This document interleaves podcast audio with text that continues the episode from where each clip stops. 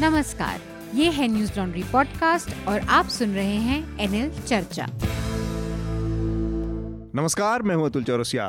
आपका खर्चा आपकी चर्चा हफ़्ता दर हफ़्ता। हम एक बार फिर से लेकर आए हैं न्यूज़ लॉन्ड्री का हिंदी पॉडकास्ट एनएल चर्चा। चर्चा में इस बार हमारे साथ तीन मेहमान हैं। हमारे साथ स्काइप पर आ, जुड़ रहे हैं आनंद वर्धन हमारे न्यूज़ लॉन्ड्री के अपने स्तंभकार। स्वागत है आनंद आपका। इसके अलावा हमारे साथ सुप्रीम कोर्ट के वरिष्ठ अधिवक्ता हैं देश रतन निगम जी। आप वकील हैं इसके अलावा आप पॉलिटिकल एनालिस्ट हैं और काफ़ी आपने इनको टीवी पर अलग अलग चैनलों पर सुना होगा वो भी हमारे साथ इस हफ़्ते चर्चा में जुड़ रहे हैं। निगम जी आपका स्वागत है। और इसके अलावा हमारे साथ पहली बार चर्चा में शार्दुल कात्यायन जुड़ रहे हैं। शार्दुल अभी हमारे न्यूज़ लॉन्ड्री परिवार का ताज़ा ताज़ा हिस्सा बने हैं। आपका भी स्वागत है शार्दुल। नमस्कार। मेघनाथ इस हफ़्ते चर्चा में नहीं है ऑब्वियसली किन्हीं कारणों की वजह से? आ, तो चर्चा हम आगे बढ़ाएँ, उससे पहले मैं जल्दी से एक बार जो विषय हैं, उनके बारे में अपने जो हमारे दर्शक हैं, हमारे जो श्रोता हैं, उनको बता दूँ मैं। एक तो कोरोना वायरस का जो मामला है, वो काफ़ी इस समय पीक पे चल रहा है, उससे जुड़ी तमाम तरह की चीज़ें, डेवलपमेंट आप देखते ही सुनते आ रहे हैं। उस पर हम बातचीत करेंगे, कोशिश करेंगे कि उसके कुछ और पहलुओं को हम छुएँ भारत में। इसके अब तक 160 के करीब मामले हो चुके हैं, पॉजिटिव केसेस आ चुके हैं, कुछ लोगों ने रिकवरी भी किया है उसमें से तो ये सब स्थितियाँ हैं। आज प्रधानमंत्री रात में आठ बजे देश के नाम एक मैसेज देने वाले हैं, संबोधन करने वाले हैं, उनको भी देखेंगे कि क्या बातें आती हैं उसमें। कोरोना से जुड़ी ही कई सारी चीज़ें हैं मतलब बस मसलन दुनिया भर में डब्ल्यू एच ओ की गाइडलाइंस क्या कहती हैं, वहाँ पर क्या चल रहा है। इसके अलावा बड़ी संख्या में जो भारतीय वापस लौट कर आ रहे हैं या जिनके वीज़ा निरस्त कर दिए गए हैं, अब आने पर पाबंदियाँ लगाई गई हैं प्रिकॉशनरी मेज़र के तहत, ताकि इसको और बढ़ने से रोका जाए। तो उसको लेकर कल एक अजीब सी स्थिति का सामना करना पड़ा टर्मिनल थ्री जो कि इंटरनेशनल एयरपोर्ट है, इंदिरा गांधी इंटरनेशनल एयरपोर्ट दिल्ली का, वहाँ पर काफ़ी गहमा गहमी की स्थितियाँ बनी रही पूरे दिन। एक और चीज़ सामने आ रही है, जो टेस्टिंग के सेंटर्स हैं उनके बारे में थोड़ा सा कम जानकारी है।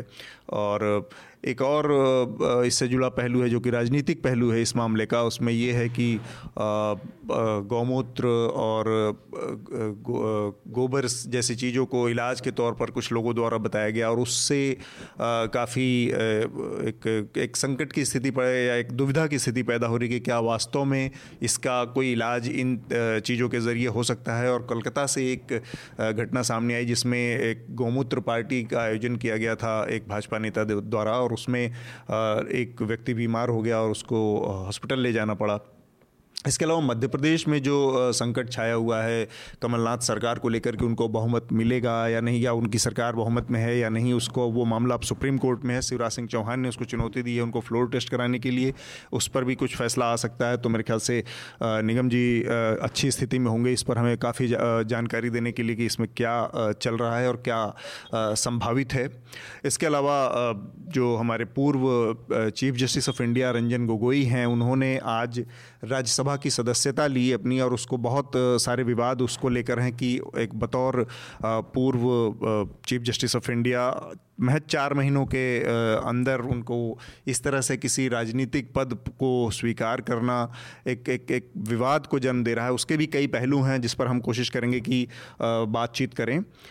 मेरे ख्याल से सबसे पहले हम इसी से क्यों ना बातचीत शुरू करें निगम जी, कि चीफ जस्टिस ऑफ़ इंडिया को महज चार महीनों के अंदर एक राज्यसभा का सदस्यता से मनोनीत किया प्रेसिडेंट ने। और उसके बाद ये कहा जाने लगा कि उन्हें इससे बचना चाहिए था। उनकी अपनी फ्रेटर्निटी में जो तमाम लोग हैं, क्योंकि आप भी एक अधिवक्ता हैं, वकील हैं तो आप उन लोगों से भी मेरे ख्याल से करीबी से जुड़े, करीब से देख रहे हैं। तो उनकी अपनी फ्रटर्निटी के अंदर से भी इसको लेकर काफ़ी आलोचनाएँ सामने आई हैं। जस्टिस कुरियन ने जस्टिस लोकोर ने, तमाम लोगों ने उसको निंदा की है उनके इस फैसले की। क्यों नहीं होना चाहिए उन लोगों के फैसले में? या आपको लगता है कि वो राज्यसभा सदस्यता स्वीकार करके उन्होंने एक सही कदम उठाया है? देखिए आप जिस फ्रेटर्निटी की बात कर रहे हैं जी। उसमें करीब पाँच प्रतिशत लोगों ने उनको बोला है। वैसे पचानवे प्रतिशत लोगों ने उसमें से बहुत लोगों ने उसको सही भी माना है। कुछ लोग तटस्थ हैं इस मामले में। जी। तो उन पाँच प्रतिशत लोगों को आप ये नहीं कह सकते कि उनका विचार जो ओपिनियन है सबका विचार है। जी। देखिए कंस्ट्रक्टिव क्रिटिसिज्म जिसको बोलते हैं वो जायज़ है और होना भी चाहिए हम्म, हमारे हम्म। समाज में जिससे कि हमारी जो डेमोक्रेसी है बड़ी स्वस्थ रहती है हेल्दी रहती है। हाँ। और इसमें देखिए दो पहलू हैं। अगर कोई मुझे मनोनीत कर दे इसमें मेरी गलती नहीं है पहली बात। हम्म, और दूसरा जब मनोनीत किया गया तो कानून के दायरे में रह के किया गया संवैधानिक तौर पे किया गया जी। और कोई भी ऐसे कानून का उल्लंघन नहीं हुआ। और इस पर भी पुरानी ऐसे बहुत किस्से हैं केस हैं जिसमें कि पहले भी उनको किया जाता चीफ जस्टिस में किया गया है। दूसरा इसमें कोई दो मत नहीं है कि वो बहुत तजुर्बेकार आदमी हैं बहुत बड़े जूरिस्ट हैं और जिस तरह का उनको बहुत तजुर्बा है वो राज्यसभा में बहुत ज़्यादा फ़ायदेमंद करेगा और काम आएगा। जी। तीसरा पहलू उठता है जो नैतिकता की बात करते हैं। देखिए सरकार की जो नैतिकता होती है कानून से बंधी होती है। जी। सरकार कानून के ऊपर जाके नैतिकता नहीं दिखा सकती। दूसरा नैतिकता की बात आती है कि क्या उसको एज अ जज मुझे मान लेना चाहिए या एक्सेप्ट करना चाहिए? हम्म। देखिए उस स्ट्रेचर का आदमी अगर खुद मान लेता है उस बात को कि नहीं मैं एक्सेप्ट करता हूँ इस बात को तो मैं समझता हूँ कि सारी जो कंट्रोवर्सी उसको वहाँ ख़त्म हो जाना चाहिए। दूसरा कुछ लोग कहते हैं क्विट प्रो क्यों जैसे कि किसी को आपको कुछ लेन देन किया किस दिया और देखिए पहला मैं बड़ा साफ़ कर दूँ कि वो जैसे राम मंदिर का मसला हर बार लोग उठा रहे हैं और जिसने इलाहाबाद हाई कोर्ट का जजमेंट पढ़ा है वो बड़ा साफ़ कह सकता था। मैंने भविष्यवाणी भी की थी कि ये फैसला राम मंदिर के पक्ष में ही आएगा क्योंकि मैंने इलाहाबाद हाई कोर्ट का सारा जजमेंट देखा था साक्ष्य देखे थे। जी। तो इसलिए और कोई फैसला पॉसिबल नहीं था। पहला। दूसरा वो पाँच जजों की बेंच थी। उन्होंने एक साथ फैसला किया है यूनानिमस जिसको कहते हैं। सर्वमत से उन्होंने एक फैसला किया है किसी एक जज को आप अलग नहीं कर सकते उसमें। हाँ। और तो इसलिए लेन देन का भी सवाल नहीं उठता है यहाँ पर।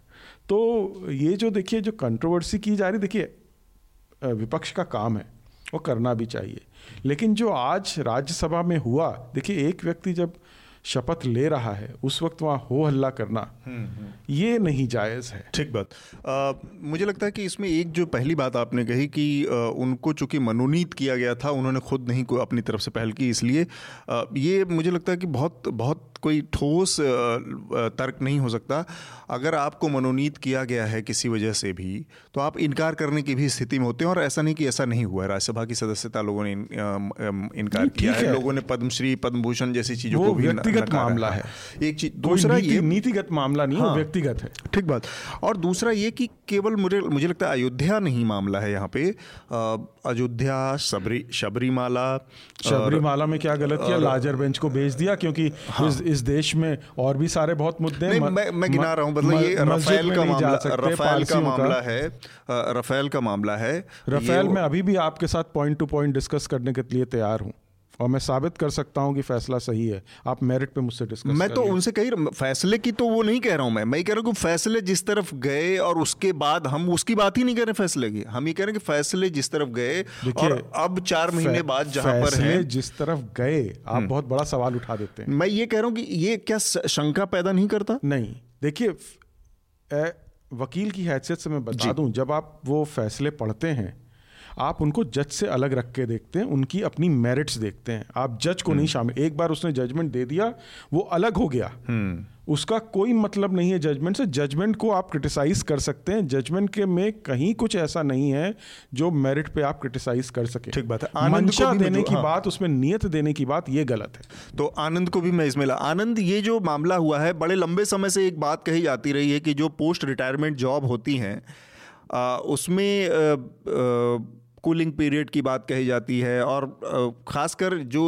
ताज़ा मामला है चीफ जस्टिस ऑफ़ इंडिया का इस मामले में तो कूलिंग पीरियड जैसी भी चीज़ें नहीं है आप तो एक पूरे इंस्टीट्यूशन के हेड रहे हैं तो इस लिहाज से इस फैसले पर जो विवाद हो रहा है उस पर मैं आपकी एक पहली टिप्पणी चाह रहा था कई बातें इसमें हैं जो अभी सज्जन बोल रहे थे उनसे कई बातों से मैं सहमत हूँ हम्म। लेकिन मेरी आपत्ति इसमें का आधार कुछ दूसरा है हम्म।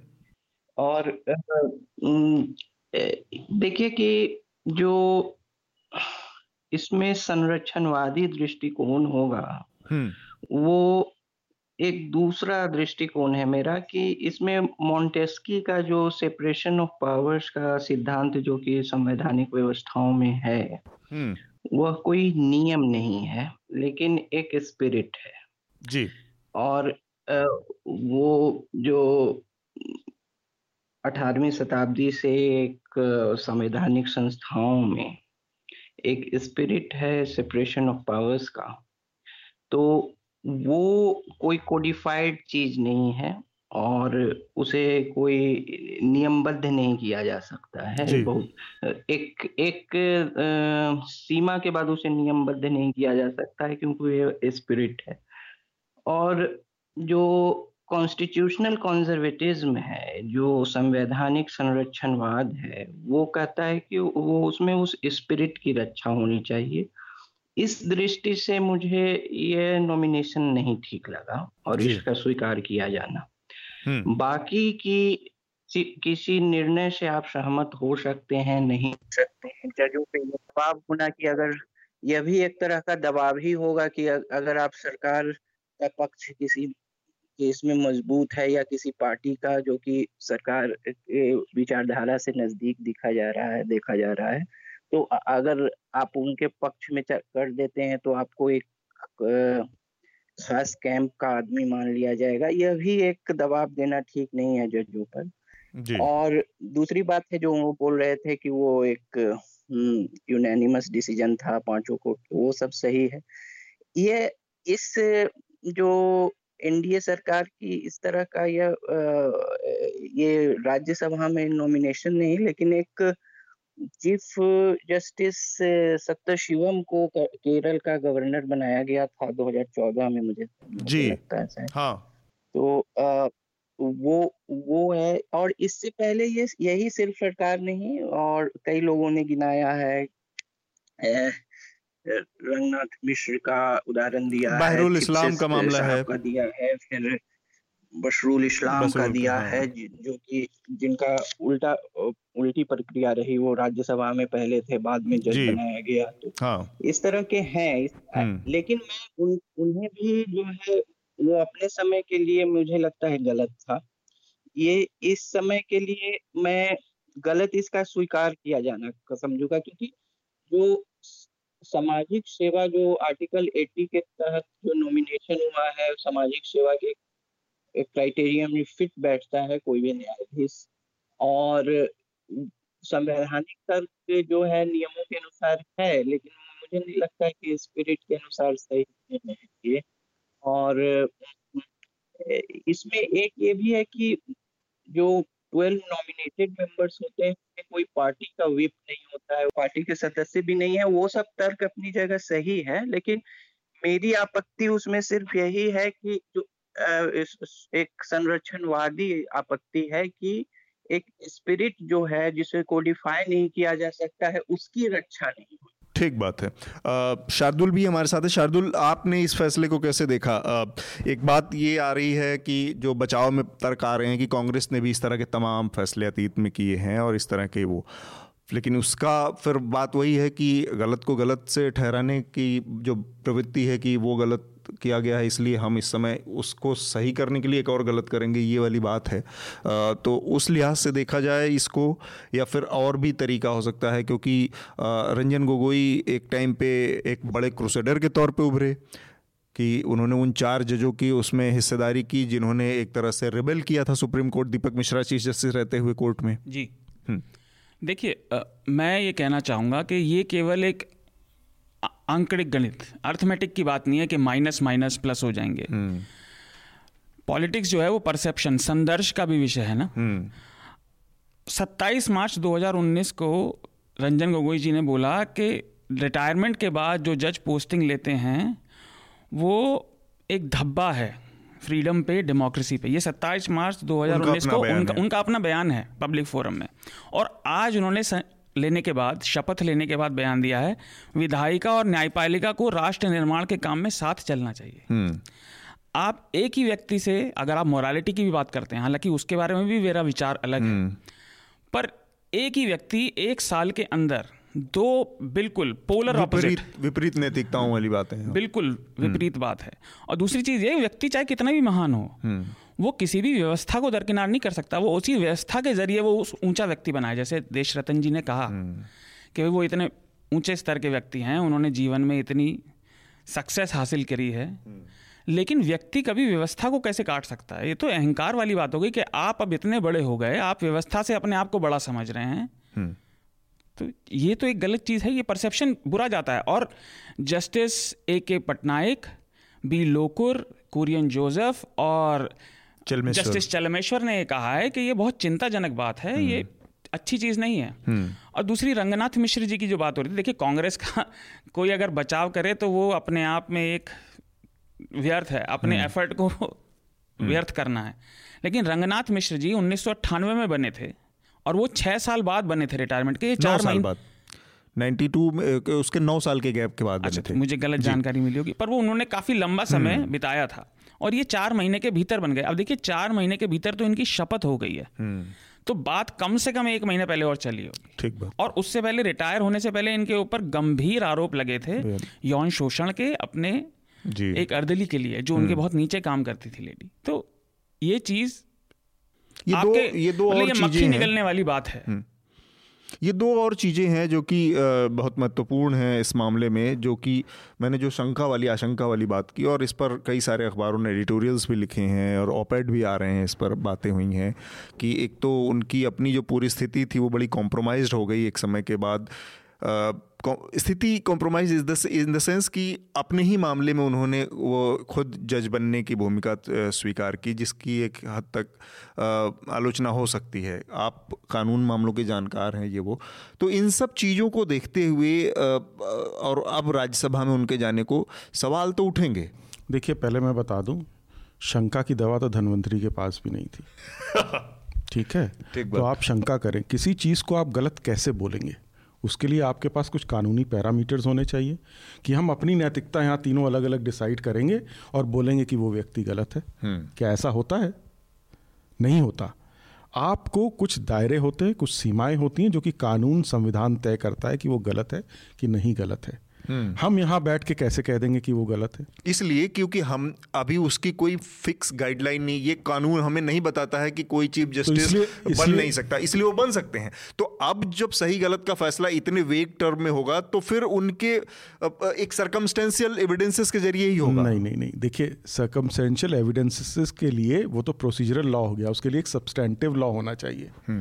आप बिना सब्सटेंटिव लॉ के प्रोसीजरल लॉ पे घूम रहे हैं। ये नहीं होता कानून में ना संविधान में होता है। दूसरा सेपरेशन ऑफ़ पावर निहित है हमारे संविधान में।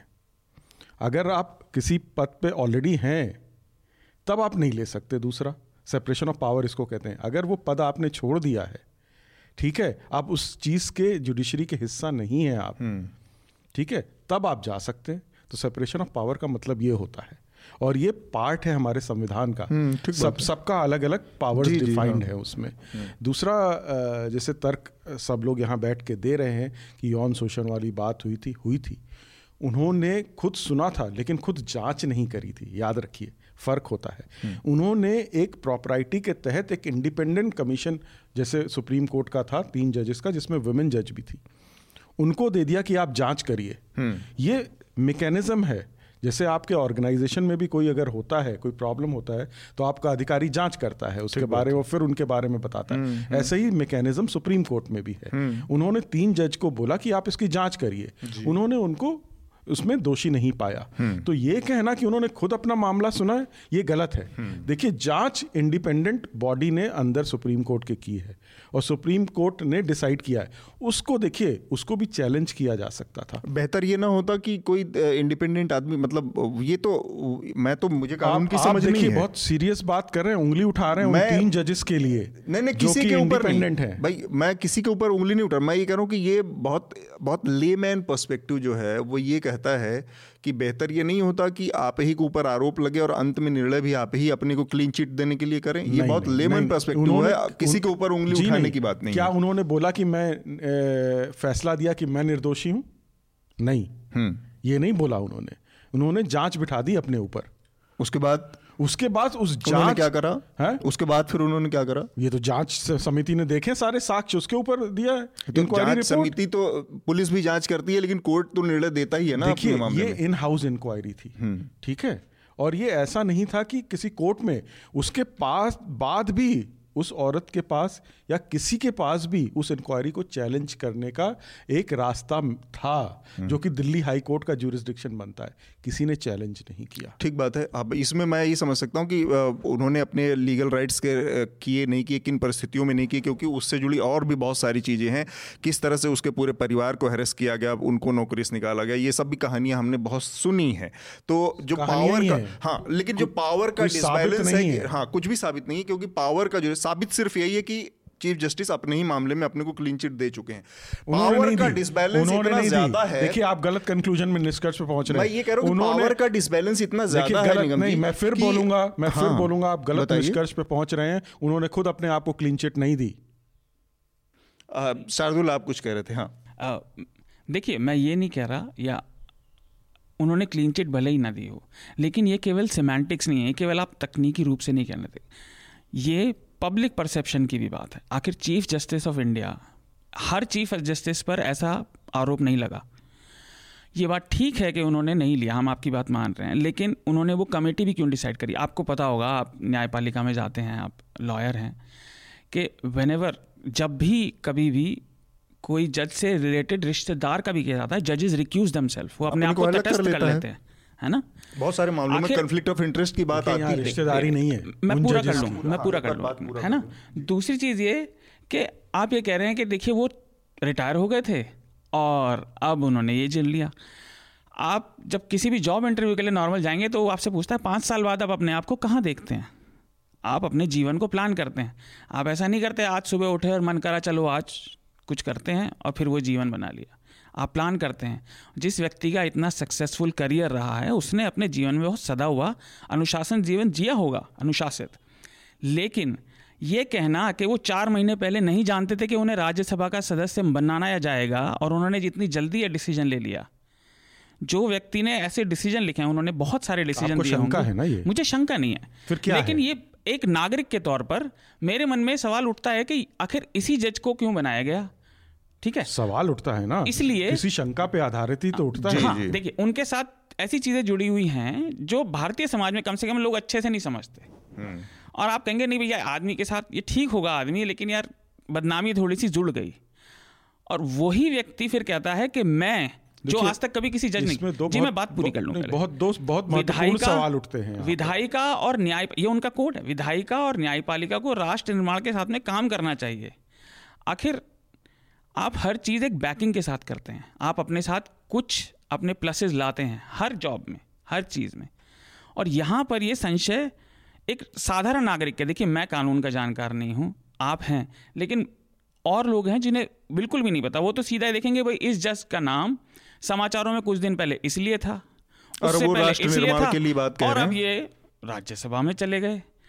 मामला गड़बड़ लगता। हम्म। ये संशय करना हमारा काम है। आपने जो कहा ना कि व्यक्ति डिसाइड नहीं कर सकता देखिए व्यक्ति का मत नगण्य होता है डेमोक्रेसी में।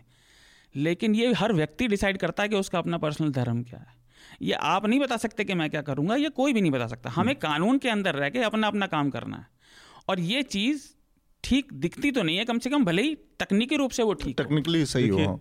जिसको आप तकनीक कह रहे हैं ना टेक्निकल वो कानून संविधान हमारे समाज का आधार है। जी मैंने सेमेंटिक्स वर्ड यूज़ किया था। देखिए मैं बड़ा साफ़ कह रहा हूँ जिसको आप तकनीक बोल रहे हैं तकनीकी।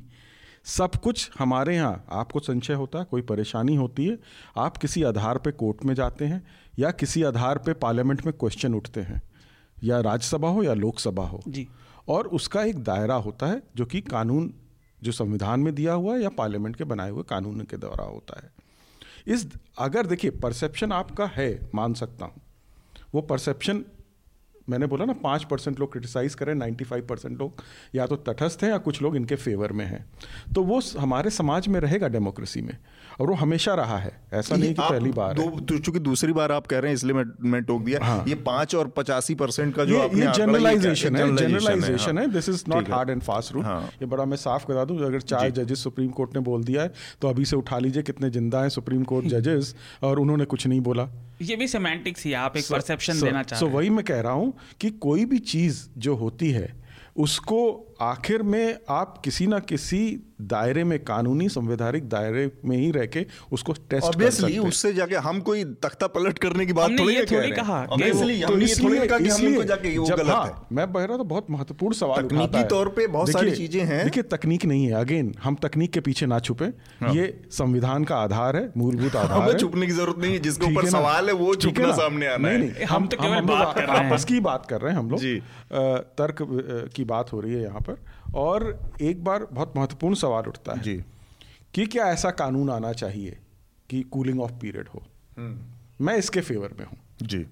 जब तक नहीं है तब तक एक नैतिकता सरकार के लिए कानून के दायरे में ही होती है। हम्म, और संविधान के दायरे में उससे बाहर नहीं जा सकती। हूँ ठीक है आपकी सरकार जब तक मैं इसीलिए कहा कि हम अभी बहुत वेग स्थिति में हैं इसलिए उनका सरकार के पास अपने तर्क हो सकते हैं वो हो सकते हैं लेकिन उस तर्क उन तर्कों पर सवाल या उसके अंदर निहित खामियों पर बात करना मतलब हमारी बतौर पत्रकार ज़िम्मेदारी है हम सवाल उठा सकते हैं। मेरा प्राथमिक तर्क वही मेरा अंतिम तर्क है कि मुझे इस पर आपत्ति सिर्फ़ संरक्षणवादी दृष्टिकोण से है। और दूसरा जहाँ तक खबरों में इससे पहले कैसे क्यों थे? एक प्रकरण में वो और खबरों में थे जब एक तथाकथित बहुत क्रांतिकारी प्रेस कॉन्फ्रेंस हुआ था उसमें भी वो सम्मिलित थे। ठीक बात। जो कि तत्कालीन सरकार के विरुद्ध ही कहा जाएगा। हाँ. कि उसका न्यायपालिका में हस्तक्षेप के खिलाफ उन्होंने जस्टिस चरमलेश्वर और जोसेफ के साथ जस्टिस कुरियन, कुरियन हाँ. तो उसके बाद का जो तो एक खबरों में अगर सिलसिलेवार एक सीक्वेंस देखा जाए तो ये ये विरोधाभासी प्रकरणों के कारण रहे हैं अगर विरोधाभासी मतलब कि सत्ता कई कई चीज़ें जो अभी सत्ता पक्ष के फेवर में रहें कहीं कहीं नहीं रहें हाँ ठीक तो आ, दोनों तरह के प्रकरण का उसमें जो है मूल्यांकन किया है हाँ ठीक है। निगम जी कुछ कहना चाह रहे हैं आपको उसके बाद फिर हम अगले विषय पर दो, दो चीज़ें बड़ी साफ़ हो जाती हैं। एक तो जब उन्होंने प्रेस कॉन्फ्रेंस किया था अगर आप मेरे टीवी चैनल्स पे उस वक्त के सारे डिबेट देखें मेरे ख्याल से उनसे बड़ा क्रिटिक मुझसे बड़ा कोई क्रिटिक नहीं था उस प्रेस कॉन्फ्रेंस का क्योंकि उन्होंने अपने कंडक्ट रूल्स को खुद वायलेट किया था। हम्म। तो वो गलत चीज़ थी। दूसरा इन्होंने ये भी बोला है कि हम एक ब्रिज का काम करेंगे जुडिशरी और देखिए वो कर नहीं सकते। हम्म।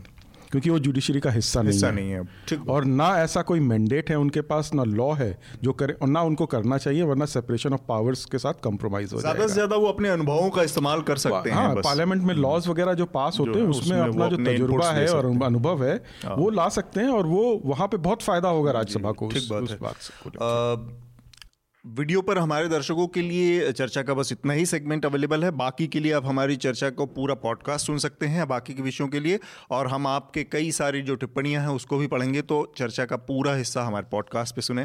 तो हम अपने दूसरे चरण की तरफ़ बढ़ते हैं। उससे पहले कुछ मेल और टिप्पणियाँ आई हैं हमारे जो श्रोताओं की, उनकी चर्चा कर लेते हैं।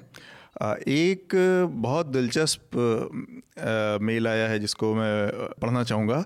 देबार्गो भट्टाचार्य जी। देबार्गो, मुझे लगता है कि मैं सही बोल रहा हूँ क्योंकि देबार्गो ने खुद भी लिखा था कि इसको एग्जैक्टली कैसे प्रोनाउंसिएशन इसका होगा तो मैं वही पढ़, देख के पढ़ रहा हूँ। उन्होंने लिखा है कि recently I join I I T Madras as M S scholar I have been following Newslaundry since last year and subscribe last month as soon as I received my first stipend thank you दिबागो आप जैसे लोगों की वजह से news laundry का कारोबार चलता रहता है तो आप ने जो सब्सक्रिप्शन किया और आप कोशिश करें कि हमारे और भी तमाम जो दर्शक हैं, हमारे जो श्रोता हैं, वो भी न्यूज़ लॉन्ड्री को सब्सक्राइब करें और दिबागो से प्रेरित हों। उन्होंने कुछ बातें कही हैं जिसको मैं यहाँ पढ़ना चाहूँगा। I just wanted to come in your team for quality content that you have been providing week by week in fact I came across Newslaundry through N L Charcha only thank you वैसे बहुत सारे और podcast हैं, मुझे लगता है उनको भी आपको सुनना चाहिए। विशेषकर इसलिए क्योंकि आपके साथ वो भाषा की भी दिक्कत नहीं है तो अंग्रेज़ी में भी कुछ पॉडकास्ट हैं, उन्हें भी सुने। I listen to Charcha every week and feel Atul sir and team do a great job thank you for dis dissecting the weekly news edition of Meghnath sir has been great no doubt Meghnath ने चर्चा में शामिल होकर बहुत सारे value add किए हैं। इस हफ़्ते नहीं है वो लेकिन अगले हफ़्ते फिर से आएँगे और फिर हम लोग महफिल जमाएँगे। Sorry I don't know how to work around the Hindi keyboard समझ सकते हैं। बहुत कम लोगों को मतलब दिक्कत होती है हिंदी टाइपिंग में क्योंकि पढ़ाई लिखाई का मीडियम की वजह से ये समस्या आती है। Apart from that I would congratulate Atul and Tippani series thank you दिवारगो और uh, हमारे सब्सक्राइबर्स के लिए एक बार थम्सअप जी और यहाँ पे प्लग भी डाल देते हैं। हाँ। कि न्यूज़ लॉन्ड्री से सब्सक्राइब करें हाँ। और खबरों को विज्ञापन के पैसों से आज़ाद रखें बिल्कुल आ, किसी भी तरह का ये हमारा जो न्यूज़ लॉन्ड्री पर शुरू से एक जो ध्येय रहा है कि अपने कंज्यूमर के ज़रिए अपने जो जो ख़बरों का जो उपयोग करता है जो इसके पाठक हैं जो इसके श्रोता हैं जो इसके रीडर हैं वो ख़बरों का खर्चा खुद उठाएँ ताकि ख़बरें जो है उनके हित की या जो जनहित वाली जो ख़बरें हैं या पत्रकारिता है उसमें किसी तीसरे पक्ष का दबाव ना आए इसलिए ज़रूरी है कि अच्छी पत्रकारिता के लिए आप खुद सहयोग दें। न्यूज़ लॉन्ड्री को सब्सक्राइब करें और गर्व से कहें मेरे खर्च पर आज़ाद हैं खबरें। जो फंड करेगा समाचारों को न्यूज़ को उसी का नमक खाएँगे तो हम सब्सक्राइबर्स का नमक खाते हैं और उसी के लिए काम करते हैं। काम करते हैं ठीक बात। हमारा अगला विषय है जो कि कोरोना वायरस से जुड़ा मामला है। अब तक दुनिया में के सौ से ज़्यादा देशों में कोरोना का वायरस फैल चुका है। एक महामारी की, का शक्ल अख्तियार कर चुका है। साढ़े आठ हज़ार से ज़्यादा अब तक मौतें हो चुकी हैं इसमें और दो लाख से ज़्यादा पूरी दुनिया में इसके इन्फेक्टेड लोग हैं। स्थिति काफ़ी जटिल है। यहाँ पर दिल्ली में बहुत सारी एहतियाती उपाय किए गए हैं। आज प्रधानमंत्री का देश के नाम संबोधन आना है। आनंद आपसे मैं शुरू करता हूँ। आप चूँकि इस समय पटना में हैं तो वहाँ पर जो टेलीविज़न के ज़रिए माहौल है और जो ग्राउंड पर स्थिति है, उसमें क्या आपको लगता है कुछ वहाँ पर भी चिंता की स्थितियाँ हैं? दिल्ली में बड़ी पैनिक की स्थिति है। लोग अपने घरों से काम कर रहे हैं ऑफ़िस में जाना आना कम हो गया है, एक प्लान भी बना लिया है सब लोगों ने। तो काफ़ी यहाँ पर एहतियाती उपाय किए जा रहे हैं। हालाँकि अभी हमारे यहाँ देश में अब तक करीब 170 के आसपास मामले सामने आ चुके हैं। पैनिक का जो मनोविज्ञान है वो तो हर जगह एक ही है।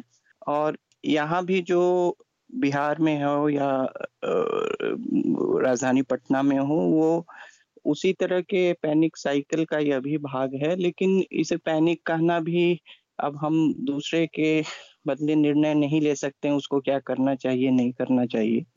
और जब इतनी बड़ी महामारी इतने बड़े स्केल पर है तो जो है कुछ इस तरह की टिप्पणियाँ देने से भी ए, मेरे ख्याल से बचना चाहिए हम्म। लेकिन तो दो तीन चीज़ें हैं कि जैसे जो राज्य प्रशासन का जो रोल इसमें है वो अभी तक संतोषजनक है और हम्म। जो तत्परता दिखाई गई है खासकर बॉर्डर क्षेत्रों में जिस जिधर से आशंका ज़्यादा थी क्योंकि बिहार एक नेपाल के साथ बॉर्डर है बिहार का तो वहाँ पर सतर्कता है राजधानी में भी जो है क्वारंटाइन की व्यवस्था की गई है हम्म। यहाँ पर अभी तक जहाँ तक मेरी जानकारी है कोई पॉजिटिव केस नहीं है हम्म। और पटना में जो आ, लेकिन कुछ लोगों को संदिग्ध रहकर टे, टेस्टिंग की गई है। जी। तो अभी तक माहौल यही है और जो है जो रा, वो राष्ट्रीय माहौल से बहुत अलग नहीं है। हम्म, हमारे साथ शार्दुल भी हैं। शार्दुल कल ही भोपाल से लौटे हैं तो वो भी थोड़ा सा अनुभव जानना चाहेंगे कि छोटी जगहों पर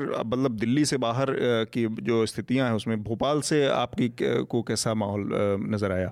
वहाँ भी अचानक हैंड सैनिटाइजर्स खत्म हैं। हम्म। और सब लोग मास्क लगाकर घूम रहे हैं। इन आज मैंने एक वो देखी खबर कि भारतीय रेल ने प्लेटफॉर्म टिकटों का दाम बढ़ा के पचास रुपए कर दिया ताकि भीड़ ना हो। जिससे कि लोग जाने से बचें। भीड़ ना हो। पहले पाँच या दस रुपए का होता था मेरे ख्याल से। और भोपाल से आते समय शताब्दी में 500 से ऊपर सीटें खाली थी जहाँ हम्म। आमतौर पे वेटिंग लिस्ट हो जाती है। मैंने ट्रेन चलने के आधा घंटा पहले देखा था करंट अवेलेबिलिटी में। 500 से ऊपर सीटें खाली थी। तो पैनिक है। रात को कैब नहीं मिल रही थी तो ये हर हम्म। जगह है। ऐसा नहीं कि यही है। बस यही एक चीज़ है कि स्थिति थोड़ा सा विकट है, लेकिन जो कोरोना का वायरस है, उसमें लोगों की रिकवरी की भी रेट बहुत ज़्यादा है। मतलब मोर्टेलिटी रेट बहुत कम है, दो से तीन परसेंट। उम्र दराज लोगों के जो साठ से सत्तर साल के हैं, उनको बहुत ज़्यादा खतरा है, वो थोड़ा वलनरेबल हैं। तो उनको बचा के रखें, खुद भी ज़्यादा से ज़्यादा एक्टिविटी से बचें भीड़ भाड़ से बचें, खुद को अलग थलग रखें, बिना गैर ज़रूरी जगहों पर आने जाने से बचें। और ऐसा नहीं है कि बहुत ज़्यादा कोई उस तरह की बीमारी है कि इमीडिएट उससे डेथ कॉज होता है। तो शरीर की जो इम्यूनिटी होती है, जो प्रतिरोधक क्षमता होती है, वो आपको रिकवर करने का मौका देती है इसमें। अगर यंग है एज ज़्यादा नहीं है तो लोग रिकवर भी कर सकते हैं। बस एहतियात बरतना ज़रूरी है, सतर्कता बरतना ज़रूरी है, साफ़ सफ़ाई रखना बहुत ज़रूरी है, हाथों को धुलते रहें और अनायास भीड़ भाड़ से बचे इस तरह की चीज़ों में। ये बहुत ज़रूरी है निगम जी आप जो सरकार की अब तक की प्रतिक्रिया रही है उसको काफ़ी हद तक बहुत संतोषजनक माना जा रहा है कि एक प्रियमटिव एक्शन लिया गया शुरू में ही और चाहे विदेशी विदेश से आने वालों की बात हो या फिर हॉस्पिटल्स के लेवल पे ये वो तो उसको देखकर जो सरकार की भूमिका है उसको आप कैसे आप कितने क्या क्या आकलन है? देखिए सबसे पहले तो मैं ये बताऊँ हम इस संक्रमण के बहुत ही महत्वपूर्ण पड़ाव पे हैं। हम्म। क्योंकि ये दो हफ़्ते बहुत ज़रूरी हैं हमें। निकाल लें हम्म। और वो अगर निकल गए तो मैं समझता हूँ कि खतरा टल जाएगा हम्म। जिसको बोलते हैं जो संक्रमण उस व्यापक स्तर पर शायद ना हो पाए हम्म। और उसको कंटेन कर लिया जाए जिसके लिए सामाजिक दूरियाँ जिसको सोशल डिस्टेंसिंग आप लोग कहते हैं और वो फॉलो करना बहुत ज़रूरी है। बहुत लोग फॉलो नहीं कर रहे हैं अभी ये देखा गया है और जीवन सामान्य तौर पर चल रहा है। हम्म। और उस तरह का पैनिक नहीं है जैसे यूरोपियन नेशन में हुआ या ईरान में या सऊदी अरेबिया में उस तरह का इंडिया में पैनिक नहीं देखने को मिल रहा है। और क्योंकि यहाँ की एक थोड़ी सी मानसिकता देखिए अलग है। हाथ से लोगों ने ज़्यादा इस्तेमाल हो रहा है हम्म। कोरोना के ऊपर बजाय कि उसकी गंभीरता को, गंभीरता को समझने के लिए। और सरकार अपनी तरफ़ से जो प्रयास कर रही है उसका देखिए बड़ाई डब्ल्यू एच ओ ने भी करी है। उन्होंने कहा जितना हो सकता है। और सरकार की तरफ़ हाँ। और समा और सरकार की तरफ़ से भी कहना है कि हमने जो अभी एक हज़ार रैंडम सैम्पलिंग करी थी उसमें सारे नेगेटिव निकले हैं। हम्म। तो अभी जिसको कहते हैं ना कम्युनिटी कम्युनिटी ट्रांसमिशन नहीं हुआ है। हम्म। तो वो, वो लोकल ट्रांसमिशन की जो स्थिति बनती है हाँ, उसमें बनती और, है और, लेवल और सरकार का भी कहना है कि हम जो टेस्टिंग है धीमे धीमे और बढ़ाते जाएँगे हम्म। जो कि ठीक है।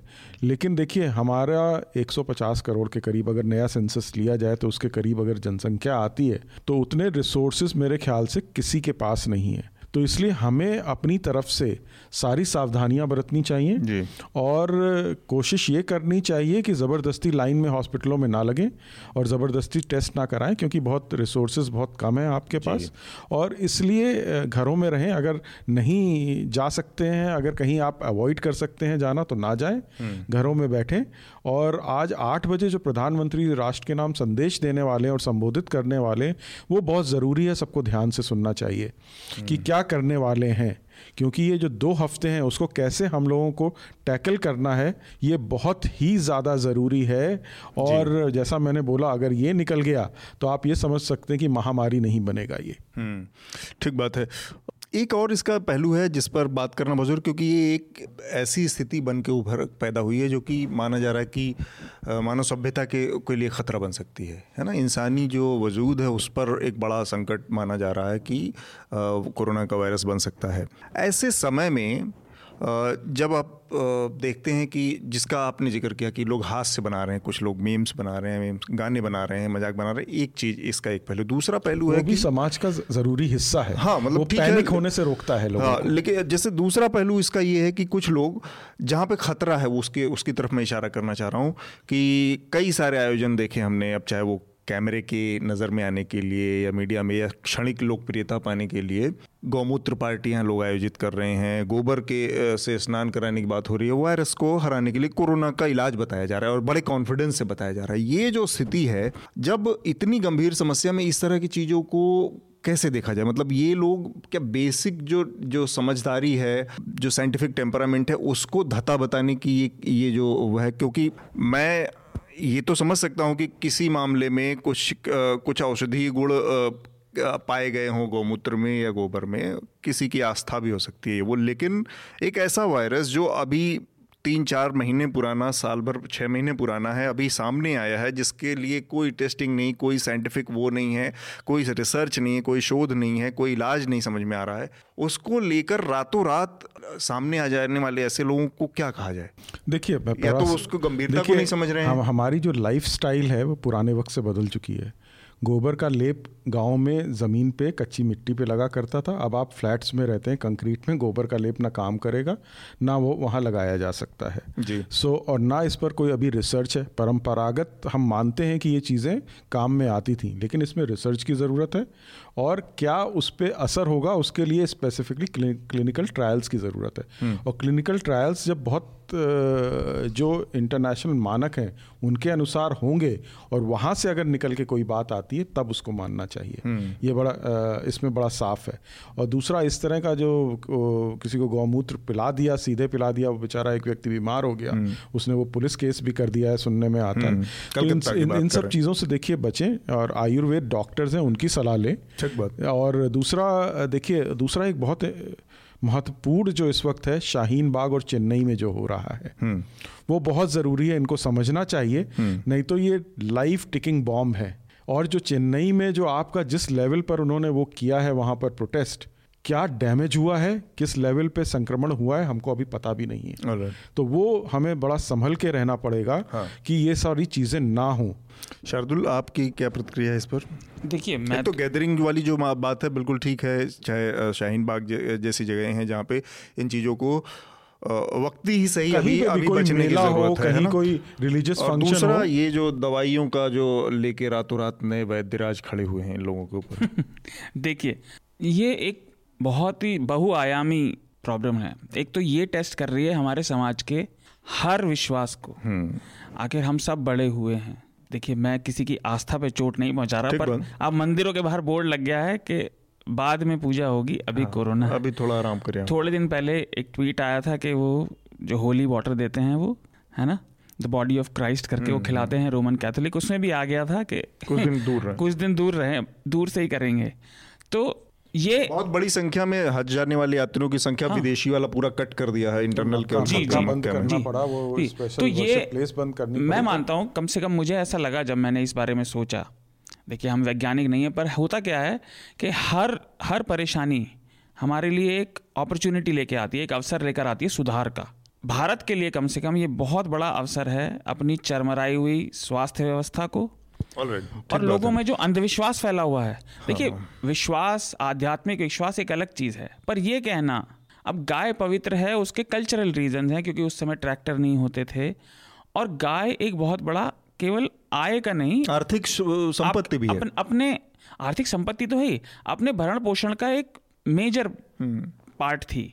उसके लिए श्रद्धा अभी भी है। पर यह कहना कि केवल उसी से सब चीज़ का इलाज हो जाएगा ये अपने आप से झूठ बोलना है विज्ञान हम्म। से झूठ बोलना है।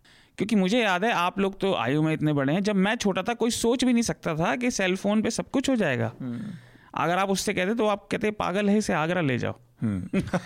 तो ये चीज़ है। और दूसरी चीज़ ये है कि ये रिफॉर्म होना बहुत ज़रूरी है।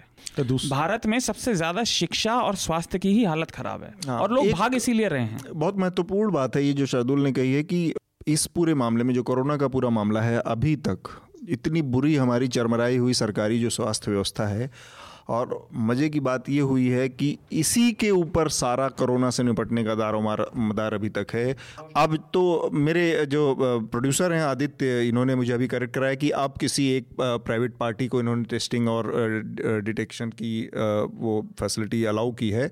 अदरवाइज़ यही व्यवस्था है। अब जिस पर अभी तक हमारी वो टिकी थी तो जिधर शार्दुल ने इशारा किया कि उसको सुधारने की, उसको हमारी जो चरमराई हुई, बिगड़ी हुई, लंबे समय से उपेक्षित जो स्वास्थ्य व्यवस्था व्यवस्था है, उस पर इसी बहाने ध्यान दिया जाए कि वो इस तरह की चीज़ों से निपटने की स्थिति में, क्योंकि जैसा निगम जी कह रहे हैं कि डेढ़ सौ करोड़ के करीब हमारी आबादी होने जा रही है। ऐसे में इस तरह की कोई महामारी जो फैलती है, उसके बहुत विनाशकारी प्रभाव हो सकते हैं। ये मतलब मैं डराने के लिए नहीं कह रहा हूँ, ये अलर्ट हमें रहने की बात है। नहीं नहीं, एकदम सही बोला आपने और देखिए, हर, देखिए, सब लोग अधिकार की बात करते हैं।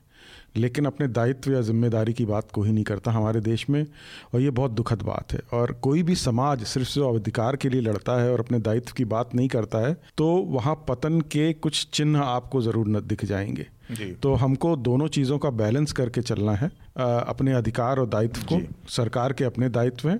दूसरा जैसे गौमूत्र की बात उठती है मैंने बताया ना आपको जैसे दो पेटेंट यूएस में हैं वो बहुत ज़्यादा क्लिनिकल ट्रायल्स के बाद दिए गए।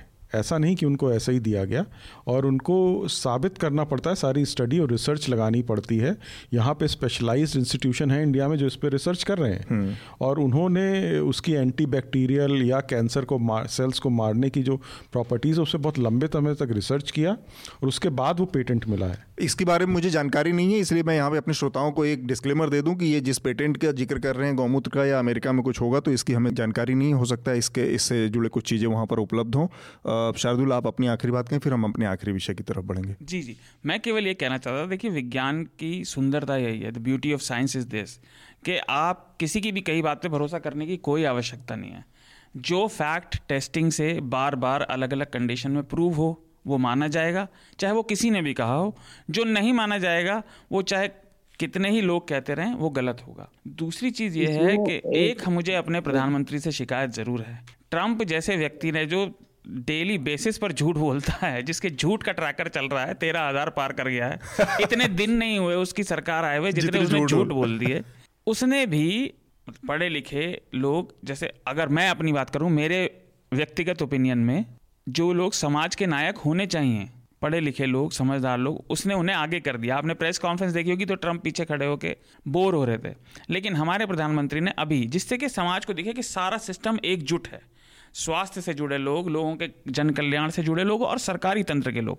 कम से कम एक भले ही वो सवाल ना ले वो सवाल नहीं लेते हैं ये सबको पता है पर चलिए कोई बात नहीं। पर सबके सामने जनता के सामने एक साथ पूरा सिस्टम खड़ा तो हो कि हम खड़े हैं। और दूसरी चीज़ ये कि ये तीस जनवरी को ग्लोबल हेल्थ इमरजेंसी हुआ और आज तिरुपति तिरुमाला में बंद हो गया। है अभी खबर आई थी आज की है कि अब तिरुपति में भी दर्शन बंद हो गए हैं। हम्म। तो हमें समझना चाहिए कि पुरातन काल में बहुत कुछ अच्छा था पर सब कुछ अच्छा नहीं होता। हम्म। कभी भी किसी जीवन भी आगे ही बढ़ने का नाम जिस, है। जिसको आप अच्छा कह रहे हैं ना वो उस समय के लिए अच्छा था। समय अनुसार चीज़ें बदलती रहती लेकिन लोग ये अच्छा समझते नहीं है ना। अब लोग देखिए तो, लोग तो लोग उसी समय के हिसाब से इस समय लोगों की देखिए समझ पे हम लोग हाँ आनंद कुछ कह रहे हैं? हम्म, सुन लीजिए। नहीं, इसमें दो तीन चीज़ें हैं मुझे जैसा लगा कि जैसे ये, इसमें तो है कि जो बेचैनी की स्थिति है या डिस्परेशन जो है, उसमें जो एक वैकल्पिक जो व्यवस्थाओं का लोग उस मानसिकता का फ़ायदा उठाते हैं कि इसमें ये भी करो, वो भी करो, वो भी करो और जैसे परेशान आदमी यहाँ भी दौड़ेगा वहाँ भी दौड़ेगा। उस तरह की परेशानी आम जनता के मानसिकता में अभी नहीं है। नहीं है इसको लेकर वैसी घबराहट भी नहीं मुझे आसपास दिखती है। हम्म।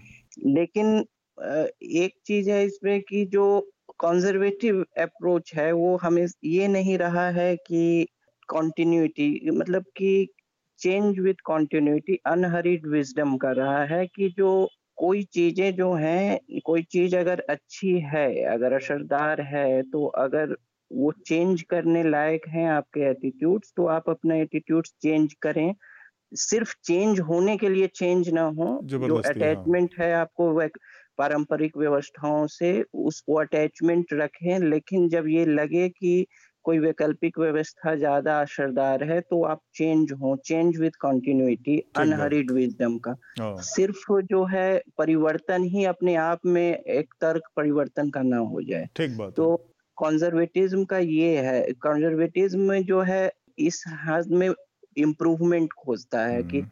पहले से जो है आज अच्छे हों कल अच्छा हो, अच्छे हाँ। हों लेकिन वो वो जो है बहुत रेडिकल चेंज ना मतलब हो आपकी ज़िंदगी में उसने क्या उन्नत किया है आपके अगर कोई बहुत रेडिकल बदलाव से बदलाव आया है कि आपकी ज़िंदगी बदल गई हो ये जो वैकल्पिक व्यवस्थाएँ हैं इनमें लोग जो हैं जैसे शल्य चिकित्सा है ऑपरेशन हम्म। है वगैरह इस स्तर पे आ जाते हैं तो सभी एलोपैथी ही की ओर जाते हैं जी तो आ। ये सब जो है इम्यूनिटी बढ़ाना एक दीर्घकालीन चीज़ें हैं उस चीज़ों के लिए जो औषधि है प्राकृतिक चीज़ें हैं वो सब ठीक है लेकिन आम आदमी की भी यही मानसिकता है कि जब वो जो मरने की स्थिति में आएगा तो वो भी जो है जो कंक्रीट है उसी की तरफ़ भागता है हम्म। तो वो वो और ये जो एसोसिएशन से जैसे कि कोई फ्रिंज तत्व है वो कोई कुछ पिला दिया कुछ कर दिया तो एसोसिएशन से जो है एक गिल्ट देना किसी को कि भाई ये लोग ऐसे ही हैं। ये लोग इसी पद्धति के इसी को बढ़ाना चाहते हैं। मेरे ख्याल से नहीं ऐसा है क्योंकि ये इस इस देश के दूर दराज क्षेत्रों में जाइएगा तो हज़ार तरीकों के के वैकल्पिक जो औषधि के तरीके हैं हम्म। लोग साइकिल से लेके मजमा लगाकर हज़ार चीज़ें बेचते रहते नहीं हैं लोग तं, तंत्र मंत्र और झाड़ फूक भी कराते ही हैं वो तो ठीक है लेकिन इस हम्म। ऐसा नहीं है कि उस पर उसकी बात न की जाए या उस ये क्योंकि ऐसी अब हम असाधारण स्थिति में फंसे हैं तो ऐसे समय पे ऐसे लोगों को कॉल आउट करना पड़ता है नहीं मैं कह रहा हूँ कि ये बहुत मेन स्ट्रीम नहीं हुआ है। नहीं हुआ है लेकिन हम देख रहे हैं कि एक, एक संस्कृति के तौर पे ये एक पैरेलल छोटी सी चीज़ चलती रही है लगा चलती जा रही है तो जिसका कोई साइंटिफिक आधार नहीं है। जो है अभी भी है जो है ये मुख्य धारा की चीज़ नहीं हुई है। नहीं मुख्य धारा तो कभी हो भी नहीं सकती कोई गौमूत्र और गोबर लेके हाथ में खड़ा हो जाए तो वो मुख्य धारा तो कभी होगा भी नहीं। ये तो हम्म। बहुत दूर की सोच है आप निगम जी इस पर आखिरी कोई टिप्पणी कहना चाह रहे हैं? संक्षेप में फिर हम आखिरी विषय के तरफ़ आपकी गौमूत्र गोबर से मुझे याद आया ऑस्कर फर्नांडिस ने राज्यसभा में गौमूत्र की बड़ी तारीफ़ करी है जो कि हम्म। कांग्रेस के हैं। जी। और योग की भी बड़ा तारीफ़ करी उन्होंने उदाहरण दी है तो सारे लोग ही करते हैं दोनों तो चीज़ों का उन्होंने उदाहरण के साथ दिया है। खैर उस विषय पे देखिए गूढ़ चर्चा का विषय है वो हम्म। और क्लिनिकल ट्रायल्स का विषय है। दूसरा ट्रंप का हम सारे लोग मज़ाक उड़ाते हैं लेकिन वो सबसे पहले राष्ट्रपति थे दुनिया के जिन्होंने चाइना से फ़्लाइट पर कंट्रोल किया था अपने हम्म। देश में आने के लिए। और वो इस बात को अमेरिका मानता है कि वो एक स्टेट्समैन की तरह थे। आप उनका मज़ाक खूब उड़ाइए लेकिन इकॉनमी के लिए जो अपना वो काम कर रहे हैं और जो वहाँ पर उनकी पॉपुलैरिटी है ठीक है उनका एक अपना अलग स्टाइल और नज़रिया है। दूसरा आप हमारे प्रधानमंत्री को बोलते हैं सवाल नहीं लेते। मैंने तो बहुत बार उनको सवाल लेते देखा है। इंटरनेट पर प्रेस कॉन्फ्रेंस ज़रूर वो नहीं करते लेकिन इंटरनेट पर उन्होंने जितने सवाल लिए मेरे ख्याल से कोई प्रधानमंत्री ने नहीं लिए होंगे। ठीक बात। है। चलिए हम अपने अगले, आखिरी विषय की तरफ़ बढ़ते हैं। हमारा आखिरी विषय है जो कि इंडियन एक्सप्रेस में वो आई एक खबर है, रिपोर्ट है, जिसके मुताबिक सरकार ने जो आम लोगों के कॉल डाटा रिकॉर्ड है, उसको उसकी एक्सेस मांगी मांगी है जितनी भी टेलीकॉम ऑपरेटर्स हैं देश में, उनसे। और उसको लेकर एक बड़ा विवाद पैदा हो गया है। और उस पर लगातार चर्चाएँ हो रही हैं और ये कहा जा रहा है कि सरकार सबके ऊपर एक तरह से नज़र रखना चाह रही है और बहुत स्पेसिफिक टाइम डाटा टाइम के ड्यूरेशन के बीच में कुछ चीज़ें मांगी गई। मसलन दिल्ली के चुनाव जो थे उससे ठीक पहले के डाटा कॉल डाटा रिकॉर्ड मांगे गए लोगों के और देश के अलग अलग अलग अलग हिस्सों में इसी तरह से किया गया। डिपार्टमेंट ऑफ़ टेलीकम्युनिकेशन ने इसकी पहल की है, जबकि एक बहुत इस मामले में बहुत सुचिंतित एक गाइडलाइंस है जो कि 2013 में अगर लोगों को याद हो तो जो हमारे पूर्व वित्त मंत्री अरुण जेटली जी थे, देहांत हो गया उनका, उनकी टैपिंग का मामला सामने आया था तेरह में और तब ये गाइडलाइंस पार्लियामेंट ने बनाई थी बहुत स्पष्ट तरीके से कि सिर्फ़ एक आईपीएस लेवल जो एसपी है ज़िले का, उसको ही कॉल डाटा रिकॉर्ड मांगने का अधिकार है और बाद में उस डाटा रिकॉर्ड की का उसने किया क्या उससे संबंधित सारी जानकारी मजिस्ट्रेट को देने का वो है। अब ये जो हो रहा है, इससे कई तरह की चिंताएँ बढ़ी हैं। तो आनंद मैं सबसे पहले आप ही से जानना चाह रहा हूँ कि ये जो डाटा रिकॉर्ड का मामला है, कॉल डाटा रिकॉर्ड सरकार ये निजता वाले जो, का जो अधिकार की बात आई है, उससे किसी तरह का कॉन्फ्लिक्ट आप देख रहे हैं इसको? नहीं, देखिए, पहली पहली बात है कि निजता जो है फंडामेंटल राइट के स्तर पर इस पे कई विवाद हैं, क्योंकि निजता जो है, निजता को फंडामेंटल राइट के तौर पे देखने से पहले, जो फंडामेंटल राइट है वो वेग नहीं हो सकता है, लेकिन सुरक्षा और यहाँ तक कि घरेलू हिंसा और बहुत तरह की चीज़ें ऐसी हैं, जिसके कारण बहुत वेगनेस है निजता को फंडामेंटल राइट की तरह डिफाइन करने में। तो जो चीज़ वेग हो मेरे ख्याल से एक सुप्रीम कोर्ट में बहस में एक बात ये उठी थी कि जब इस पर आधार पर बहस हुई थी कि जो चीज़ वेग है जो बहुत अस्पष्ट है वो फंडामेंटल हो सकता है या नहीं। तो आ, इस पर आ, मैं बहुत पक्षधर नहीं हूँ निजता को फंडामेंटल राइट करने का लेकिन निजता का उल्लंघन करने के आधार क्या हैं इसको जो है स्थापित करना ये एक अलग विवाद का विषय है कि राष्ट्रीय सुरक्षा या अन्वेषण या कि, या किसी भी तरह का इन्वेस्टिगेशन या किसको आधार लगा के क्या मनमर्जी आर्बिट्रेरी ढंग से उसमें हस्तक्षेप किया जा रहा है निस्ता तोड़ा तो जा रहा है ये जो है व्यापक विषय का विषय हो सकता है और इस पर अगर कोई पीआईएल दिया जाता है या कोई कानूनी बहस होती है उच्चतम न्यायालय में तो ज़्यादा स्पष्टता से चीज़ें सामने आएँगी। ठीक है। एक जो चिंता इस मामले में जताई जा रही है कि सारे लोगों के कॉल रिकॉर्ड सरकार को जो चाहिए या जो सरकार प्रयास कर रही है, इसमें कुछ निहित चिंताएँ आपको दिखती हैं या एक एक चिंता जताई जा रही है कि ऑर्वेलियन स्टेट की तरफ़ बढ़ रहे हैं हम लोग? नहीं ऑर्वेलियन स्टेट हर चीज़ में ऑर्वेलियन स्टेट का, का ये एक पुराना एलार्मिज्म का ये है कई लोगों ने वो रेस्टोरेंट में जो खाना कितना होना चाहिए था उस पर भी ऑर्वेलियन स्टेट कर दिया। एक एक एनडीटीवी की पत्र लेकिन इसमें तो इसमें तो बहुत पोटेंशियल है इस तरह के खतरा। उन्होंने 24 डिग्री पे कुछ डिफ़ॉल्ट टेम्परेचर डाल दिया तो उस पर भी कहा कि ऑर्वेलियन स्टेट ही आ रहा है। तो तो वो ऑर्वेलियन स्टेट इन सब चर्चाओं में हम कई बार क्या होता है कि जो है बड़ी बातें लेकर जो डिटेल्स हम्म। में बातें जिन पर बहस होनी चाहिए और जिससे कुछ ठोस सामने आए वो वो रेटोरिक्स में ऑर्वेलियन या इन, इसका तुरंत कोई काउंटर कर देगा कि ऑर्वेलियन नहीं है बस बात उसी में उलझ जाएगी लेकिन ये गंभीर विषय है हम्म। और ये गंभीर विषय है और उस पर जो है मेरे ख्याल से एक व्यापक चर्चा होनी चाहिए और कुछ और मापदंड जो हैं और डिटेल्स में तय होनी चाहिए। ठीक बात है। निगम जी आपकी इस पर क्या प्रतिक्रिया है? देखिए पहले तो सबसे पहले उन्होंने जो उद्देश्य बताया है सरकार ने कॉल ड्रॉप एनालिसिस। और आपको याद होगा पिछले एक साल से या डेढ़ साल से कॉल ड्रॉपिंग बहुत बढ़ गई है। तो वो उद्देश्य वो बता रहे हैं। दूसरा मैं ये बता दूँ कि आप जो बात कर रहे थे टैपिंग टैपिंग का इससे कोई लेना देना नहीं वहाँ पे जो गाइडलाइंस है टैपिंग के लिए हैं। कॉल रिकॉर्ड्स मांगने के लिए नहीं है। दोनों चीज़ें अलग अलग हैं। वहाँ पे एक सीनियर ऑफिसर होता है वो परमिशन देता है तब टैपिंग होती है। नहीं नहीं नहीं।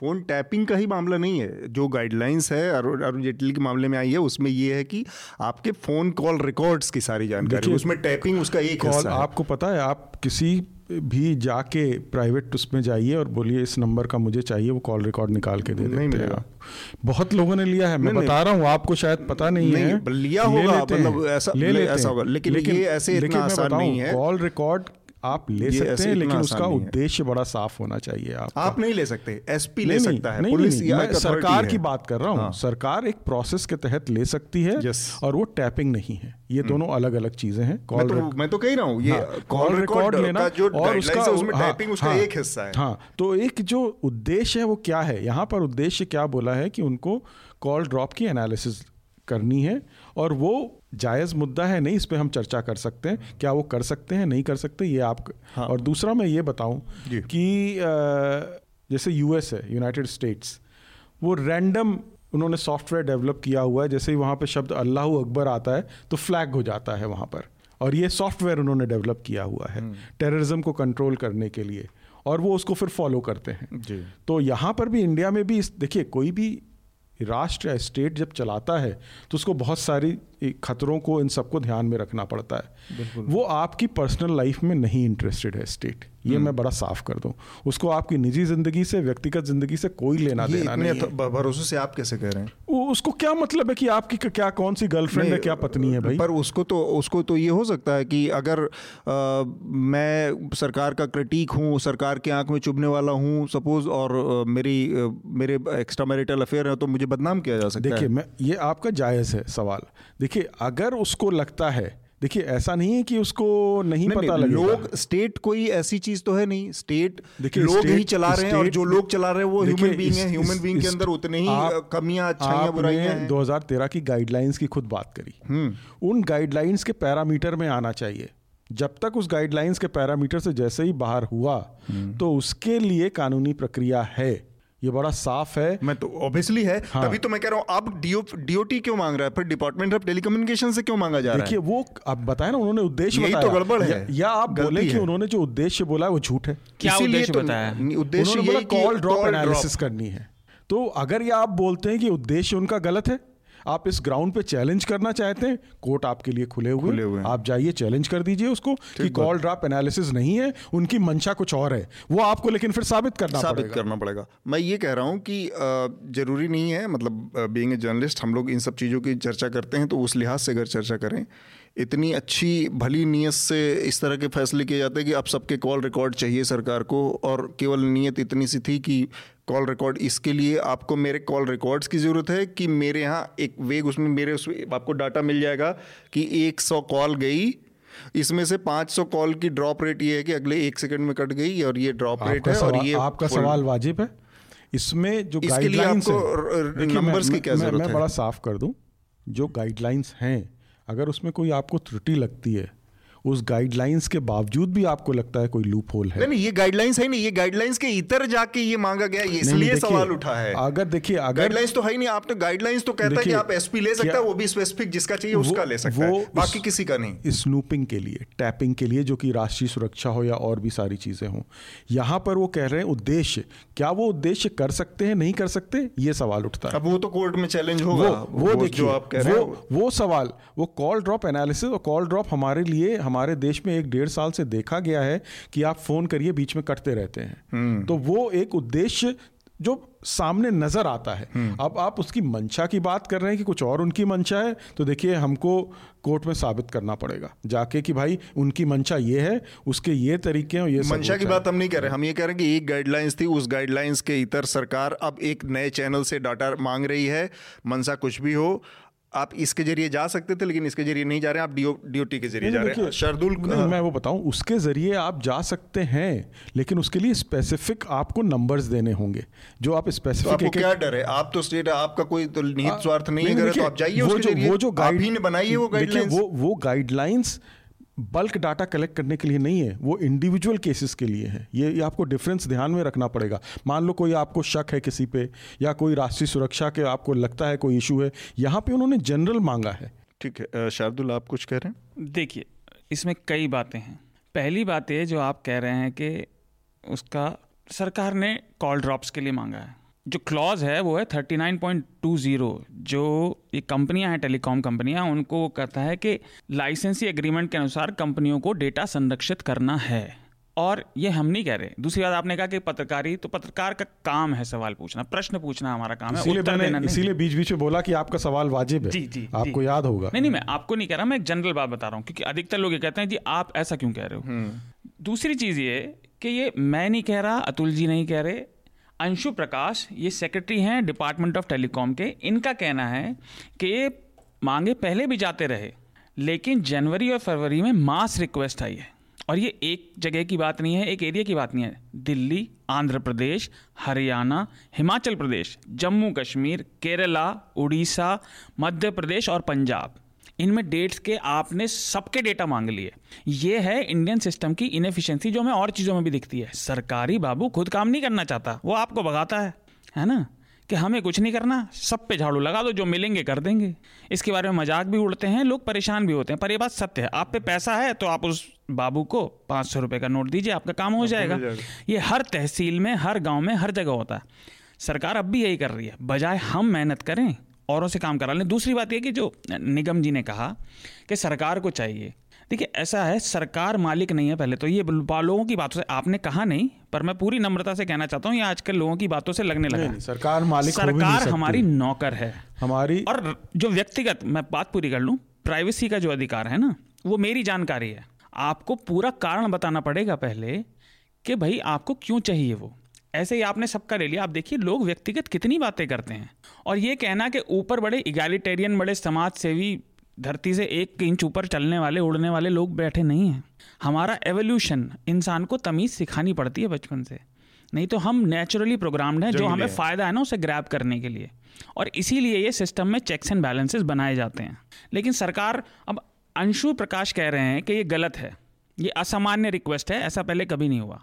और सवाल पूछने वालों पे अधिकतर लोग ये कह रहे हैं कि ऐसा नहीं, सरकार पे भरोसा करो भैया, भरोसा जीता जाता है। ऐसे ही किसी को दे नहीं दिया जाता। अभी राह चलता कोई व्यक्ति आके कहे, मैं विधायक बनाऊँ, लाओ दस हज़ार रुपये मैं यहाँ पे ज़रा खोलने वाला हूँ, आप दे देंगे क्या? मेरी जानकारी, मेरी व्यक्तिगत जानकारी आपके पास कारण होना चाहिए उसको मांगने के लिए। अगर आपके पास ऑन पेपर कारण नहीं है तो आपको उस जानकारी को एक्सेस करने का आपके पास ताकत ज़रूर है, लेकिन उसका हक नहीं है। आपने जो अमेरिका का एग्ज़ाम्पल दिया ये एनएसए का है केवल एक अल्लाह अकबर नहीं ऐसे 1970 में छत्तीस वर्ड थे अब तो वो कई हज़ार हैं। आप टेररिस्ट बॉम्ब अल्लाह मैंने तो एक एग्जांपल दिया था गन्स ए के फोर्टी सेवन कलेशनिकोव कुछ भी वर्ड करेंगे तो एनएसए आपको ट्रैक करता है। स्नोडन ने एडवर्ड स्नोडन ने इस चीज़ को उजागर किया कि अमेरिका मास सर्वेलेंस कर रहा है। और ये उन्होंने पेट्रियट एक्ट के थ्रू शुरू किया था 2001 के बाद। तो लेकिन ये प्रॉब्लम है ये सिस्टम की लड़ाई है। लेकिन भारत में अपने को होलियर देन दाऊ भैया हम मतलब क्या कहें पंच परमेश्वर बने बैठे इसका मैं जवाब दे ये चीज़ ठीक नहीं है। आपको जस्टिफाई करना पड़ेगा हर रिक्वेस्ट को। देखिए जो कॉल ड्रॉप इन्होंने उद्देश्य बोला है उसकी एनालिसिस वहाँ तक तो ठीक है। और उससे अगर आगे बढ़ते हैं मैं वहाँ पर मुझे थोड़ा सा दिक्कत है। देखिए मैं क्षमा चाहता हूँ आपको हम्म। बात काटने के लिए। कॉल ड्रॉप के लिए भी वो नहीं मांग सकते। वो डेटा व्यक्तियों का क्यों मांग रहे हैं? कॉल ड्रॉप की जो परेशानी है वो नेटवर्क की परेशानी है। व्यक्ति के तो, फ़ोन रिकॉर्ड्स की परेशानी नहीं है। मेरे रिकॉर्ड से देखिए आखिर मैंने अतुल जी को फ़ोन किया या मैंने आपको फ़ोन किया? मैं इसलिए कह रहा हूँ कि वो उन्होंने बोला है दूसरा मैं टेक्निकल आदमी नहीं हूँ। जी जी। नहीं मैं आपको एक बिल्कुल बेसिक हाँ, बता रहा हूँ। मैंने मैंने आपको फ़ोन किया। एक मिनट रुकिए। मैंने आपको फ़ोन किया। अब हमारे बीच में कितनी देर बात हुई? इसका कॉल ड्रॉप से थोड़ी लेना देना है कुछ। कॉल ड्रॉप का लेना देना नेटवर्क की तकनीकी परेशानी है। देखिए मैं आप बड़ा साफ़ कर दूँ। अगर वो एनालिसिस कर रहे हैं कॉल ड्रॉप की जो उद्देश्य उन्होंने बताया है वहाँ तक तो मुझे ठीक नज़र आता है।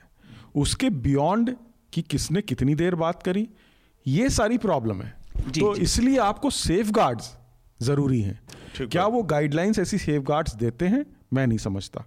तो ऐसे सेफ़ गार्ड्स बहुत ज़रूरी हैं जो उद्देश्य वहीं तक सीमित रहना चाहिए उससे आगे नहीं जाना चाहिए उनको। ठीक बात। ये कंपार्टमेंटलाइजेशन ऑफ़ इन्फॉर्मेशन होना चाहिए। ऐसा नहीं कि अब उन्होंने सब कुछ ले लिया फिर वो कॉल ड्रॉप कर लेंगे इस बात की क्या गारंटी है? नहीं वो वो चीज़ें हम डिस्कस कर सकते हैं मतलब उसके इसीलिए हाँ। खतरे जो है वो इसीलिए ये बात इतनी हम चर्चा कर रहे हैं इसका। और इस पर चूँकि ये मामला अभी आगे भी चलने वाला है क्योंकि सरकार ने जो अभी बताया वो कोई ऐसा बहुत भरोसे के लायक या उस पर कोई अंतिम बात आई नहीं है इसलिए इस पर अभी हम और भी करेंगे डिस्कशन ये एक महत्वपूर्ण मुद्दा है आम लोगों के उससे और प्राइवेसी का भी एक बड़ा मुद्दा है ये क्योंकि इसमें बहुत संभावनाएँ हैं कि लोगों की व्यक्तिगत जानकारियों के अलावा उनके और मिसयूज की जो जानकारी में दे दूँ आशंका जैसे कोविड का जैसे अभी चल रहा है और लोगों ने फ़ोन के थ्रू सरकारों ने ट्रैकिंग शुरू कर दी है दुनिया में। हम्म। ठीक है? वो एक उद्देश्य बहुत सही नज़र आता है जबकि ट्रैकिंग और स्नूपिंग भी कर रहे हैं वो इस वक्त बहुत सारे देश। तो और इसका भी देखिए जो जनवरी फरवरी का ही टाइम है जो इन्होंने मांगे हम्म। हो सकता है मार्च का भी मांगे तो हमको अभी बहुत ज़्यादा इस विषय पे मेरे ख्याल से इसको डेवलप इवॉल्व होने दीजिए टॉपिक तो हम लोग बहुत ज़्यादा मीनिंगफुल डिस्कशन कर पाएँगे इस पर हम अपने आखिरी चरण में है चर्चा के जो कि रिकमेंडेशन का है तो मैं सबसे पहले आनंद से रिकमेंडेशन लेता हूँ क्योंकि फिर आनंद इसके बाद हम उनको मुक्त करेंगे। काफ़ी देर से फ़ोन पर टंगे हुए हैं। आनंद आपका रिकमेंडेशन मेरे दो रिकमेंडेशन है। पहला है कि ये कोविड के संदर्भ में ही एक महावारी से संबंधित एक उपन्यास एल्बर्ट कैमू ने लिखी थी 1940 दशक के का कथानक है प्लेग पर हम्म। और उसमें उन्होंने जो एक अस्तित्ववादी इसे एक तरह से समस्या के तौर पे प्लेग के महामारी को अल्जेरिया में जो कि बहुत पहले हुआ था 19वीं शताब्दी में लेकिन उनका कथानक 1940 के इर्द गिर्द है तो उन्होंने उसमें कुछ दार्शनिक पुट भी दिए हैं जो एब्जर्डिटी का है कि मीनिंग जो लाइफ की मीनिंगलेसनेस निरर्थकता और कोई अर्थ खोजने के बीच जो एक तनाव है और अस्तित्ववादी पुट भी दिया है, लेकिन उसके साथ साथ जो एक महामारी जो है, मानवीय जो समाज है और मानसिकता में कैसे कैसे जो है अनएक्सपेक्टेड स्ट्रैंड्स लाता है उस पर है तो एक वो मेरा रिकमेंडेशन है और दूसरा रिकमेंडेशन एक हिंदू उपन्यास है विनोद कुमार शुक्ल की नौकर की कमीज। हाँ। तो और इस पर एक, एक अंग्रेज़ी समाचार पत्र में उन पर एक प्रोफ़ाइल कुछ दिन पहले आया था तो हालाँकि उपन्यास बहुत दिनों पहले मैंने पढ़ा था लेकिन उससे ये फिर याद आया। उसमें मैं एक चीज़ एक तो ये काफ़ी प्रसिद्ध उपन्यास है तो उसके बारे में नहीं बताऊँगा लेकिन एक उस प्रोफ़ाइल में विनोद कुमार शुक्ल के पुत्र ने एक बात कही थी कि आ, जो कि आज के सोशल मीडिया के जमाने में मुझे ए, बहुत प्रासंगिक लगी कि उन, उन्होंने कहा कि शुक्ल अपने कार्य के के आलोचना का जवाब नहीं देते क्योंकि उन्हें लगता है कि जवाब देना एक क्रिएटिव काम नहीं है कंस्ट्रक्टिव काम नहीं है रिप्लाई देना हम्म। तो हम लोग सब क्रिएटिव लोग नहीं हैं सभी लेखक नहीं है कलाकार नहीं है लेकिन जो सोशल मीडिया पे बिहेवियर है एपिक रिप्लाईज और एकदम कि डिस्ट्रॉय कर दिया किसी को किसी रिप्लाई का जो पीआर एजेंसियों का काम है या फिर और यह हर चीज़ का जवाब देना हर चीज़ में द्वंद्व में रहना एक जैसे कि दो लोगों में लड़ाई तो हाँ। सभी चीज़ों सभी चीज़ों का जवाब देना ज़रूरी नहीं। सभी चीज़ों में दो तर्क समानांतर रूप से चल सकते हैं। सभी चीज़ में कोई बौद्धिक विजय का की जो ये छटपटाहट है ये भी ठीक नहीं है। ठीक बात। बढ़िया। निगम जी से रिकमेंडेशन चाहेंगे हम अब? देखिए कई बार जवाब देने की बजाय चुप रहना ही बहुत बड़ा जवाब होता है। हम्म। और दूसरा मैं दो चीज़ें रिकमेंड करना चाहूँगा। एक किताब है ऑक्सीजन मैनिफेस्टो हम्म। जिसको कि अतुल्य मिश्रा हैं आईएएस उन्होंने लिखा हुआ है। इसको पढ़ें बहुत मज़ेदार किताब है। दूसरा एक सिंगर है पदमजीत सहरावत जिन्होंने करोना के ऊपर फेसबुक पे वो अपना गाना डाला है। तो उसको देखिए और सुनिए और मेरे हिसाब से आपको ये दोनों चीज़ें बहुत अच्छी लगेंगी। थैंक यू शार्दुल आपका रिकमेंडेशन देखिए पहली रिकमेंडेशन तो मैं कहूँगा डब्ल्यू एच ओ की वेबसाइट खोलें और उससे अपने नोटिफिकेशन और अपडेट ऑन कर लें और उन्हें पढ़ते रहें हम्म। जानकारी ही बचाव है मेरा दूसरा रिकमेंडेशन है कंटेजियन ये मूवी आई थी कुछ साल पहले हम्म। इसमें कोविड नाइन्टीन की तरह ही हांगकांग से महामारी फैलती है और कैसे वो पूरी दुनिया में फैल जाती है हम्म। काफ़ी मिरर करता हुआ कॉन्सेप्ट है तो उसमें केट विंसलेट हैं और लॉरेंस फिशवन है मैट डेमन है और हम्म। तीसरा है कि जैसे निगम जी ने बात करी सोशल डिस्टेंसिंग की तो सोशल डिस्टेंसिंग पर मेघनाथ का लेख न्यूज़ लॉन्ड्री पर पब्लिश हुआ है वो ज़रूर पढ़ें ठीक। थैंक यू uh, मेरे भी uh, दो रिकमेंडेशन है। एक तो uh, दोनों आज जो हमने चर्चाएँ की है उसके कॉन्टेक्स्ट में है। एक तो जॉर्ज ऑरवेल की बहुत जो पॉपुलर वो है नॉवल है वही रिकमेंड करूँगा मैं 1984 और दूसरा जस्टिस गोगोई का एक बड़ा लंबा प्रोफ़ाइल हिंदी में द कैरवान ने छापा है। हिंदी में अमूमन इतनी बड़ी लंबी चौड़ी प्रोफाइल्स और पर्सनैलिटी फोकस्ड कम आती हैं तो उसको पढ़ें। ये दो रिकमेंडेशन मेरे होंगे। इसके अलावा एक और चीज़ के लिए नज़र बनाए रखें news laundry dot com Hindi और अंग्रेज़ी दोनों जगहों पर। एक विशेष रिपोर्ट जो कि हमारे रिपोर्टर आयुष और बसंत कुमार ने की है, दिल्ली के दंगों से जुड़ी, वो कल पब्लिश हुई है, उसको आप ज़रूर पढ़ें। बहुत विस्तृत और काफ़ी गहन एक रिपोर्ट आज दोनों रिपोर्टर्स ने निकाला है। उम्मीद है आपको पढ़कर अच्छा लगेगा। इसके साथ ही हम अपनी आज की चर्चा को रोकेंगे। उससे पहले आप लोगों से अपील कि कोरोना का असर है चारों तरफ़ सतर्क रहें बच कर रहें और एहतियाती जितने भी उपाय हैं उनको ज़रूर अपनाएँ। आप दोनों लोगों का बहुत बहुत शुक्रिया। आनंद आपका भी बहुत बहुत धन्यवाद। धन्यवाद धन्यवाद। न्यूज़ लॉन्ड्री के सभी पॉडकास्ट ट्विटर आई और दूसरे पॉडकास्ट प्लेटफॉर्म पे उपलब्ध हैं। खबरों को विज्ञापन के दबाव से आज़ाद रखें। न्यूज़ लॉन्ड्री को सब्सक्राइब करें।